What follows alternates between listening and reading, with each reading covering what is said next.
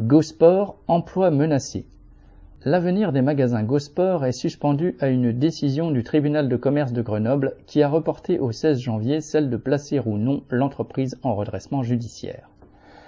En déficit depuis plusieurs années, Gosport avait été racheté en juillet 2021 par le groupe FIB, possédé par Michel Ohaillon, pour un euro symbolique au groupe Rally qui voulait s'en débarrasser. Ce patron, spécialiste du rachat pour presque rien d'entreprises en difficulté, avait aussi acquis Camailleux et Gap, prétendant les redresser.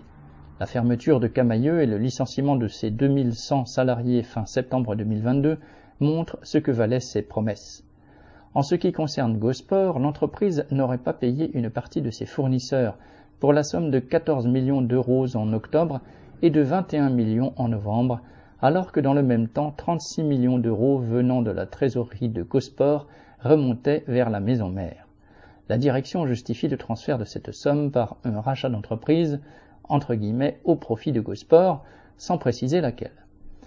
Michel Ohaillon déclarait lors d'une conférence en 2018, citation, Dans le monde de l'entreprise, 90% du succès relève du courage et de la prise de risque. Fin de citation sans préciser que les risques, ce sont pour les salariés, comme ceux de Camailleux qui en ont déjà fait les frais, et ceux de Gosport qui s'inquiètent à juste titre de subir le même sort.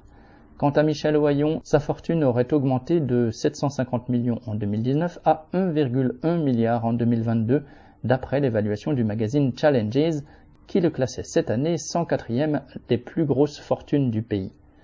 L'avenir des salariés de Gosport ne doit pas dépendre des trafics financiers de Michel Ohaillon, L'argent pour maintenir tous les emplois et les salaires devrait être garanti sur sa fortune personnelle. Hélène Comte.